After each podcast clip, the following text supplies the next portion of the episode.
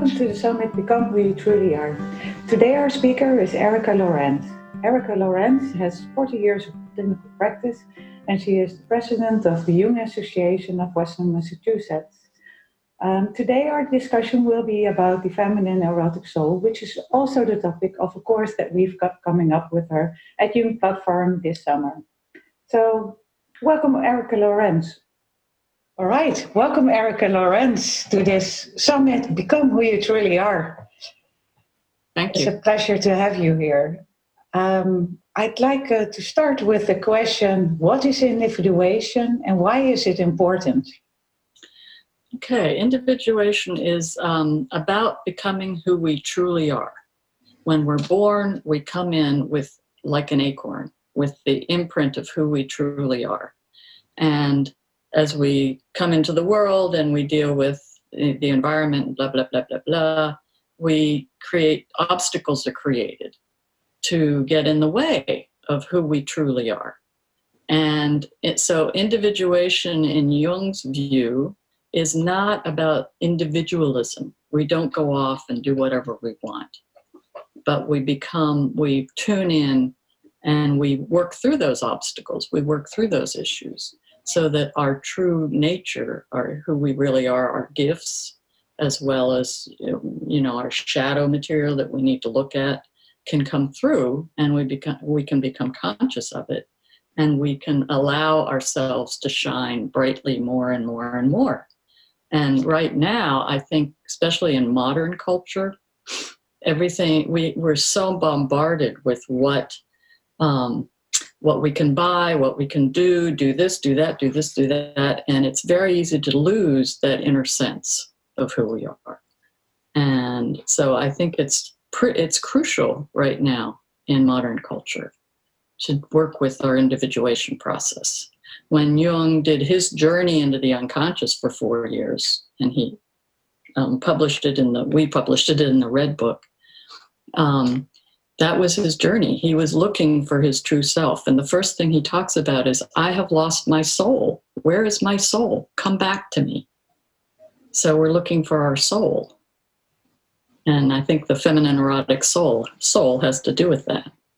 So, yeah. yeah. So, so, I guess a lot of people who come into therapy uh, have have that question underlying it. Who am I? Yeah. That yeah, absolutely. I'm I'm I'm uh, upset. I'm depressed. I'm anxious. I'm I have trauma. I I lost myself. Who am I? And that's that's the key question because I don't know who they are. When somebody comes in, I don't have the answers. I have the process. I know how these things, how to help somebody, facilitate somebody in tuning into their unconscious and trusting, learning to trust their inner voice with dreams, with projections that they're doing on their partners or their cats or their bosses or whoever. and to take that back and to look at it is so empowering because we don't get caught in it anymore. We don't get trapped. And we can. Uh, I had a client years ago who said, if I could just get one inch away from this issue, I'd be free. You know, but we get caught up. We we get caught up in what we're projecting outward, and of course, wars are about projection. They have something we want, or we don't want what they have, or they're evil, or you know. So I think it's very crucial right now when we're at a place of crisis in our world where we're destroying ourselves. Yeah, yeah, and we'll be coming back to that uh, later on uh, yeah. as well. So, so you already mentioned the feminine erotic soul. Uh, mm-hmm. What is it? well, um, it's it's more than sex. Okay, in in modern culture, when we think of the erotic, we immediately have these images of, you know, um, stuff that propaganda that we've been taught we have images that are that are where that's bad or that's too much or that's not appropriate or that's um, uh, we're afraid of getting caught in it or something rather than having a healthy relationship to the erotic period And I think that that's one way when the patriarchal when the patriarchy began to take over the matriarchal religions, and not not that we want to go back, we don't. That's you know what we want is a sacred marriage, but we've gotten into an unhealthy position with uh, the drivenness and the disembodiment and the disconnect from our soul. And so I think the erotic is a piece of that that was used to demonize the feminine for in all of us. It's not just women. We all have masculine and feminine. You know, and I think the Me Too movement is brilliant. I think it's time, an idea whose time has come. And I was so excited when I when uh, the Me Too movement, I, I had a friend in Sri Lanka and I called her and I said, So what's happening over there? And she said, I said, Are there some good things from what's happening over here? And she said, Yes, the Me Too movement has gone all over the world. And I've read, um, not, and, and men are involved too, because to, to re own the erotic soul and the feminine part of the erotic soul it, in our culture we can talk about the masculine. Oh she she has balls or he has balls or the phallus you know the the phallus is much is much more acceptable to talk about. But when you get into the feminine and the um, the vulva the clitoris the womb the womb's acceptable because it's about mother but when we get into these kinds of areas, it's it's taboo to talk about. It's been taboo to talk about them. Um, I was in Greece a couple of years ago, and there were um, uh, stray cats all over the place. You know, stray cats and dogs. And I said, "Oh, I guess they don't have a a program to neuter them to to get this under control." And they said, "Oh no, they wouldn't. They might neuter the females, but they wouldn't neuter the males." It's like, okay, guess we're living with that. So, yeah. Yeah. So, so you, help? yeah, I think so. So, so I think uh, I, am not yet very clear on how the yeah. masculine erotic soul differs from the feminine erotic soul. Yeah, right. So the feminine erotic soul, and I see this a lot in my my male clients too. The feminine erotic soul has to do with the sensual, very sensual, very sensitive, that ability to tune in to one's own body. It's very embodied. And of course, when um, now, if, if if you have a connection with the feminine erotic soul, then your sex life will be really enhanced, of course. But it's bigger than that. It's about our spiritual relationship to the earth, to the embodiment. It's about um, the sensitivity, it, the rhythms in feminine, I'll be talking about this in my class, the rhythms in a feminine experience of the erotic is is um, is softer and uh, longer. There's a long rhythm in it whereas masculine is a thrusting rhythm.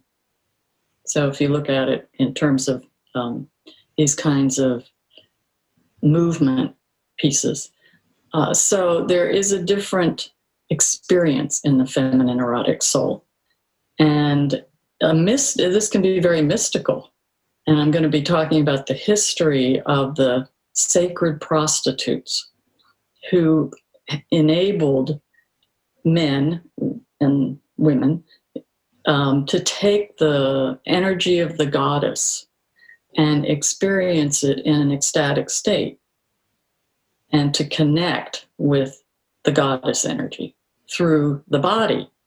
And in modern religions, we're, we're trying to get out of the body. Now, I don't think that's what they were originally, but I think as they've become more and more dogmatized and uh, patriarchal, they've they the body is sin you know especially in christian and most of them so so does that help yeah it, it, it does so how do how can we tune into uh, that that part of our psyche? Uh, well, I'm going to be helping people to to do things like um, like like when I wake up in the morning, I don't immediately jump out of bed if I don't have to. I lie there and I feel the blankets. I feel the soft sheets. I move in the bed. Just I move softly and gently so I can really feel my skin. So I can really feel my energy in my body that's relaxing. And if I wake up in the middle of the night, that's what I do. I don't sit up and meditate, which I could do, but I, I allow myself to sink into the subtle, subtle places in my body. And it and then my body begins to relax and release. And I can go into a gentle sleep again. So uh, so that's one thing that we do. Yeah, and what I like about it, I think, is that you don't necessarily need your partner in this uh, uh, you can do it on your own, and of course, your partner is most likely to benefit from it. Absolutely. And I have men coming in now, um, well, throughout my career. And uh, I have a client right now who's in his 40s and he's going through a divorce. And he didn't have a good sexual relationship for 20 some years with his wife. And I have permission to use this material. And uh, and so he's beginning to date. And he comes in and he goes, You know, these women are so aggressive. you know, they just want me to, they just want to get it on. He said, That doesn't turn me on. What turns me on is touch and talking and um, connecting and music. And then sex is beautiful but this really is a turnoff, which is very interesting.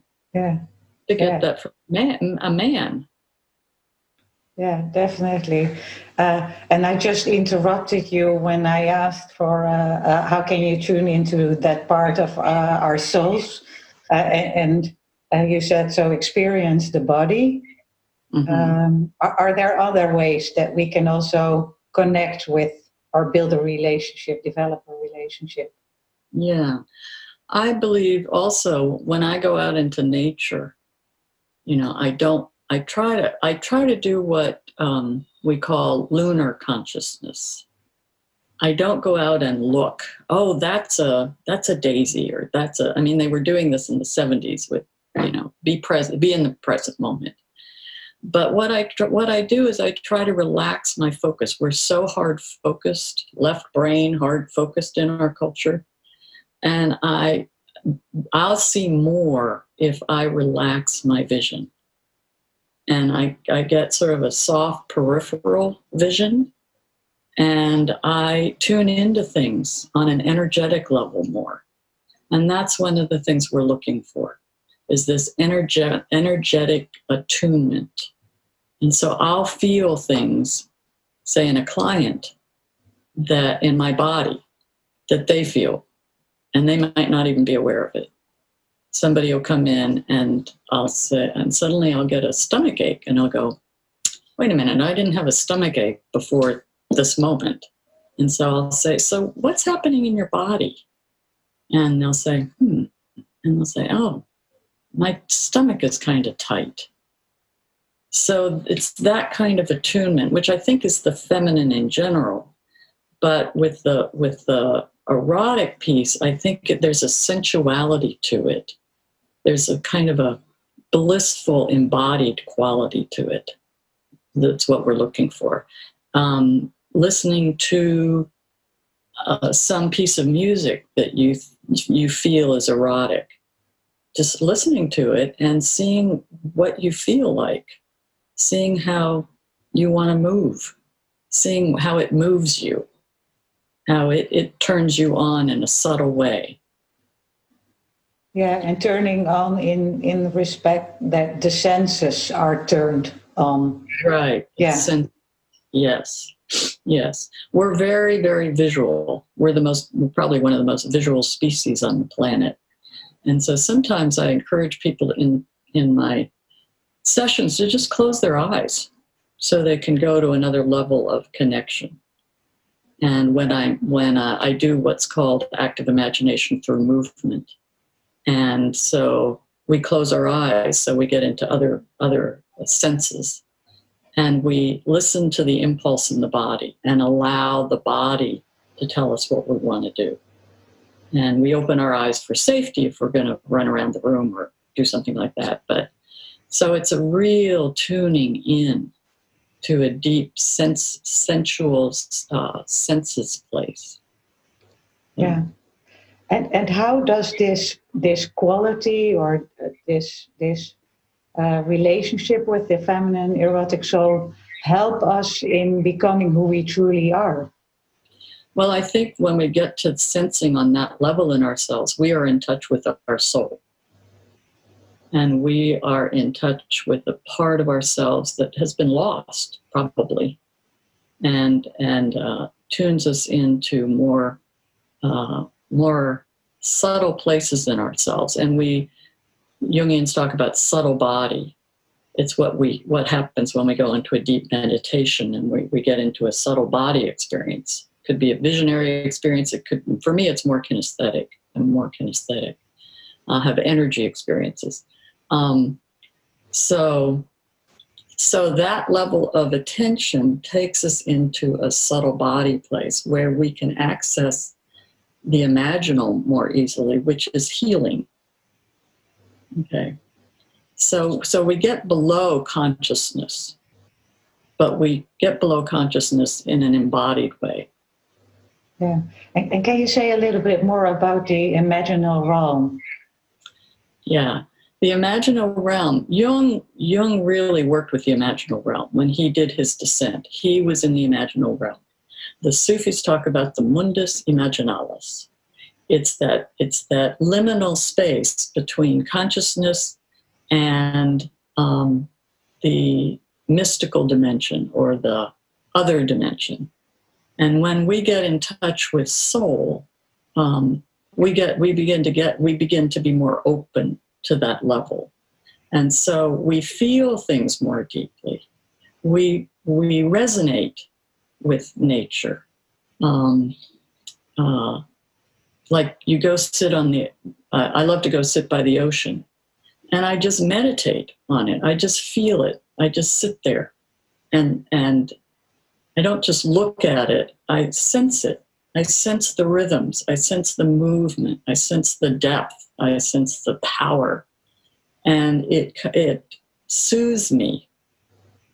And it, it takes me into a very centered place. Yeah, I've, I've had, I was very ill. I came back from Mexico in 1975 and I had what they weren't sure what it was amoebas, whatever. And my father, who's a doctor, thought it was a good idea, and he gave me Flagyl, which kills everything in your body. Made me sicker than when I came back from Mexico. And so I started doing acupuncture. That's when I really got into acupuncture and alternative medicine and stuff like that. And one night I was lying in my bed, and my I really could feel this very deep pain um, in my gut and so I, I just allowed myself to go into that place more. I, I must have spent four hours doing this, just deeper and deeper and deeper, sensing into it and sensing into it. And there were moments when I was like, what am I doing? um, you know, this is kind of weird. But I got to, I felt like at one point I got to the center of the, of the pain, of the, um, this dis-ease and I got to the center of it and it shifted. And I knew I had turned a corner in healing whatever was going on in my body. And I went into an incredibly deep healing sleep. So to me, that's about tuning into this embodied, um, soulful, and erotic. To me, that's erotic. That's the deep sensing. And, and if you're in touch with this, when you have sex, you know, you feel it so deeply. It's so subtle and powerful. Um, I was with my ex many years ago, and we were making love. And I um, I started to have this energy go up my spine. And he was sensitive enough to go to sense that something was going on, and he sort of pulled back and just was with me. And I moved in a in a what was seemed like a very sensuous way to facilitate my body doing what it needed to do. And that went on for a while. And suddenly I had an orgasm in my third eye. And I was just lying there in total bliss, just centered and lovely. And, and um, I think these are the experience, some of the experiences I've had that have brought me to this subject. Because there is that, this subtle, subtle level of it that is erotic and mystical. Because the feminine erotic soul was called was really the sacred feminine erotic soul. And of course we know tantric yoga and that's not about just having sex. That's about working with the tantric energy to to reach higher states of of consciousness. Yeah. And in that perspective probably sexuality is also a spiritual path more than pleasure or procreation. Yes, and that's what the matriarchal religions were steeped in. The the goddesses were were the most powerful. It's interesting because then there were goddesses and the male gods were consorts of the goddesses, sort of like reversed of what we have now. And the and so rituals included the erotic it was normal. It wasn't um, demonized. It was a normal, healthy impulse. Now, of course, I'm sure there was misogyny and all kinds of crazy stuff, but um, I also think that um, it was honored as a sacred rite.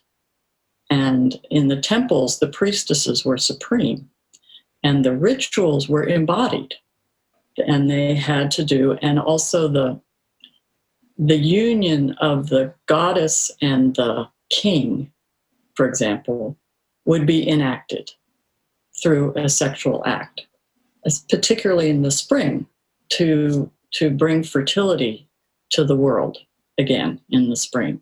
So, of course, the matriarchal religions were lunar in their time. And uh, um, there's the, uh, I was in Ireland last year, and the, one of the main goddesses is Queen Maeve, who has many, many different aspects of herself. The earlier goddesses are multidimensional, just kind of like Yahweh would be in Christianity, multidimensional. So, and so the warriors would go out and they'd do their battles or do their hunts or whatever they did. And um, the, the particular hero that she was working with would come back and one of the ways she would get him out of this aggression, because he was would be consumed with this warrior spirit which he needed, would be to show her breasts or to show him her vulva. And it would calm him down. He would come back to more of an embodied, you know, inside his another dimension of, of experience for him. Yeah, so so there the feminine is is used uh, to really connect with oneself rather than, or maybe also connecting with another, uh, mm-hmm. but at first instance to reconnect with oneself. Yes. Yeah. Yes. Yes. Um, the the goddesses were all virginal, and that doesn't mean they didn't have sex. They had plenty of sex. You know um, Aphrodite was having sex all the time. um, but what it meant was they, it, they were one unto themselves. They were not owned or possessed by somebody else, no matter who they were, goddess or god. They, and they, they would procreate, they would have um, erotic connections, which would have been mystical also and but they would never they wouldn't lose themselves. They wouldn't get lost in the relationship and there's an awful lot of that. And i think when we one of our problems in our culture is when we're children we're taught that oh the erotic is bad. You know don't don't touch yourself don't touch anybody else don't you know don't show your breasts you know whatever or don't show your penis. Um, just hide all that and so we get really caught then when we become teenagers. We think that we can get loved through that. We we aren't connected with it enough.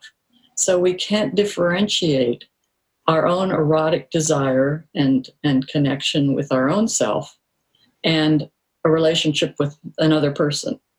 We get confused. Um, um, so somebody might become a sex addict and just keep having sex and sex and sex and sex to fulfill an emptiness and a loneliness inside that they don't know how else to fill but in, in truth they are not in touch with their true nature and their true erotic self. They're disconnected or they wouldn't need all that. Hmm. So, would you say the mistake uh, they make is that they feel like they need someone else uh, uh, to really connect with something inside, and you don't necessarily need someone else to connect with it? Right, right. And since the since having an orgasm is a wonderful experience and you feel that oneness it gets it becomes an addiction it can become kind of an addiction or even not an addiction to the ultimate degree but it we keep thinking well that person has to give it to me this doesn't have to do with me this is love this is relationship where it's not. It's a wonderful sexual experience. You know and then we try to please the other person, whether we're a man or a woman. It doesn't matter. We try to please the other person to keep that connection because they don't because if we don't feel one with ourselves then we're looking for it. We're hungry for it of course. Yeah. Yeah. So so so what would you say to someone who um, um, who, for example, is in a relationship and falls in love outside the relationship, what what is the spiritual path to mm-hmm. take? Or, or I don't know. What's your take on that? Well, that's probably a complicated situation. but, um, um, to not to the more we find ourselves, and of course, not just the erotic, but everything uh, the more we tune into our own individuation process, the less that we will think it's out there. So I might fall in love with somebody outside my relationship. I mean, that happens all the time. We don't just love one person in our lives. We aren't just, uh, um, chemistry can happen with anybody. You know, we can have a chemistry with somebody and nothing else is there. And, you know, we hang out with them for a year and then we go, what am I doing here? It's nothing.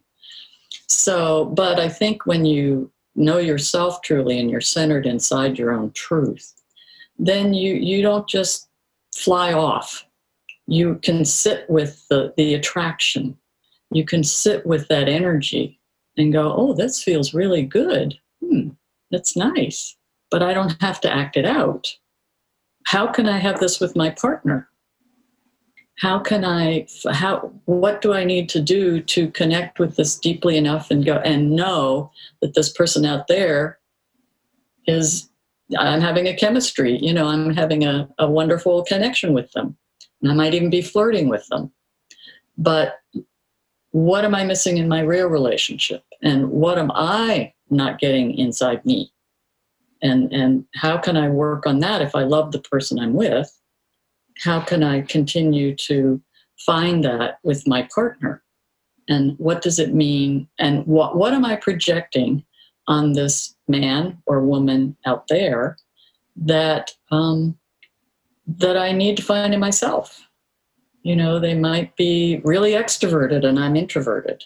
So I'm really attracted to that energy, that lively, dancing, singing, you know, um, ability to play and be in the world. I, I, I envy that. So envy is a wonderful um, place. Jung would say, we don't envy unless we have that inside of ourselves to find. You know? So it, it's a calling for a quest to find I feel all this erotic energy with this person. Hmm. So I'm gonna I'm gonna sort of unpack that and look at what's making me turned on with this person. What about this person turns me on? And then finding that in myself and then going and working on your relationship with your partner, whatever that is. Yeah. yeah. So, so is it almost like um, a being in love, whether you're in a relationship or out of a relationship? Being in love is an awakening of uh, the erotic soul, and it yeah. depends on what you do with it, and it might help you uh, to, to connect stronger with yourself. Uh huh. Yeah. Um, Absolutely. Yeah. Being in love is wonderful. Don't we all love it? uh, yes and no. Oh, right, of course. but uh, but at a certain point, the being in love fades, and then we get down to work, yeah. and and then we discover new levels of love. Of course what what is real love and what is how does my body how does my erotic soul connect with that yeah so in the world uh, that we're living in today uh, with uh, the covid uh, crisis mm. um, how is all of this relevant yeah is yeah. it relevant yeah yeah well I, I think finding yourself is totally relevant because the more that we find our, and I think the erotic is a piece of that. It's a piece that I'm going to be focusing on. Um, um, the more we find it in ourselves and are one unto ourselves, the more we can handle any crisis in our life. It doesn't just throw us off we know how to sit with ourselves. We know how to pleasure ourselves. We know how to soothe ourselves. We know how to bring ourselves back to our own center. And, um, and when we can do that more and more, and that's an embodied experience, you can't, tra- you can't change, you can't transform unless you're in the body. Jung talks about that a lot. I did my whole thesis on that. You can't have a spiritual experience. It, it, he says, it's like the wind in the desert. There's nobody there.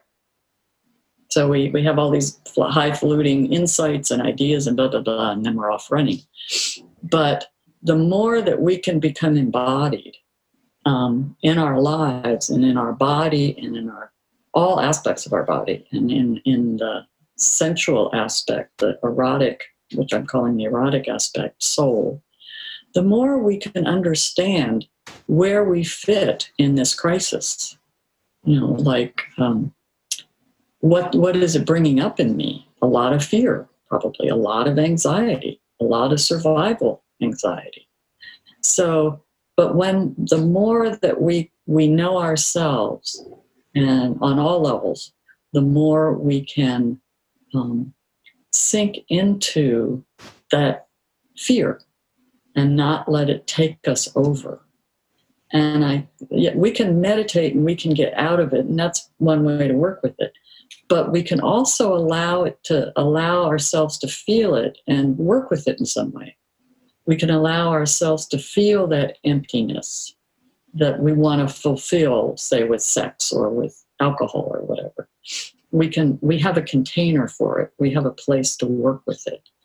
So and i think also the more we are with ourselves and, and this this sensitive connection, this empathetic, sensitive connection with the uh, feminine erotic soul, um, the more we can um, see other people, the more we can empathize with them, and the less projection we will get. Like the, in, in the US, I don't know if this is happening in Europe, um, in the US now there's a, some racism against Chinese because it's a Chinese flu, as our wonderful leader said.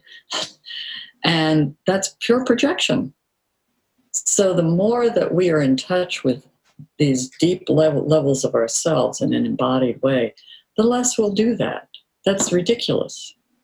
You know, we won't get caught up in those traps. So, and and I think, I think when you're stuck in a, an apartment, I mean, if you're on the 28th floor in New York City, you can't go outside for a walk. So, how do you find beauty and um, connection and soothing and stay in your body in your apartment? You know.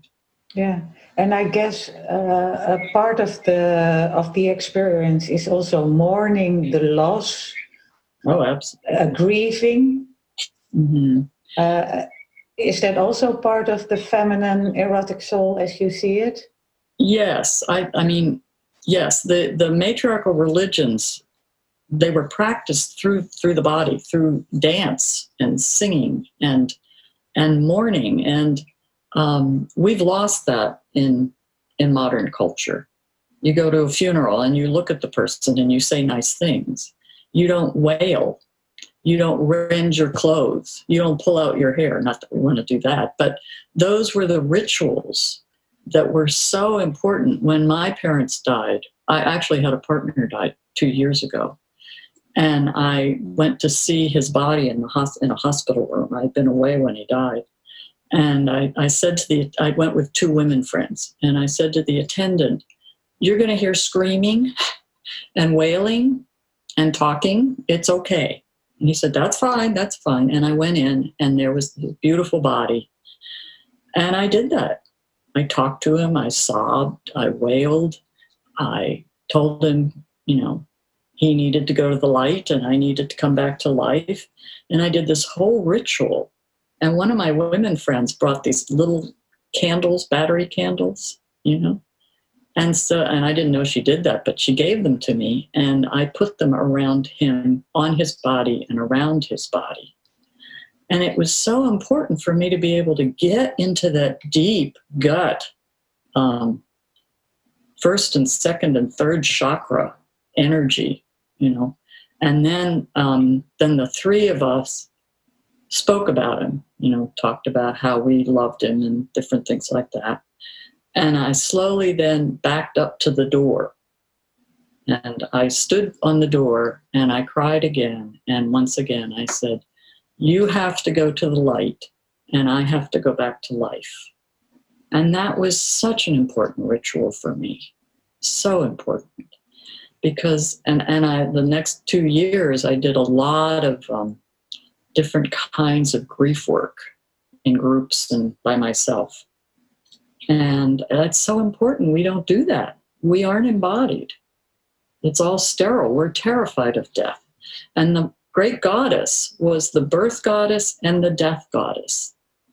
And the, the tombs were where they would take not the remains of the person, but they take bones or they take um, clay figures and they put it in the tomb for every people who died, where it would be in back in the womb. You know, you'd go down into a tunnel or you'd go into this enclosure and there would be the bones or the, the relics, the precious relics of the person. Um, and that was going back to the mother, going back into the womb to be reborn. Yeah. So, and, and it's about death and rebirth. Every time we change or transform, something dies and something new is born. And that's the death and birth process. Yeah, and ritual is really important in, in, in that to facilitate that process. Absolutely, absolutely. I've, I've in my process of grief, I went to a couple of groups, and they were just talking.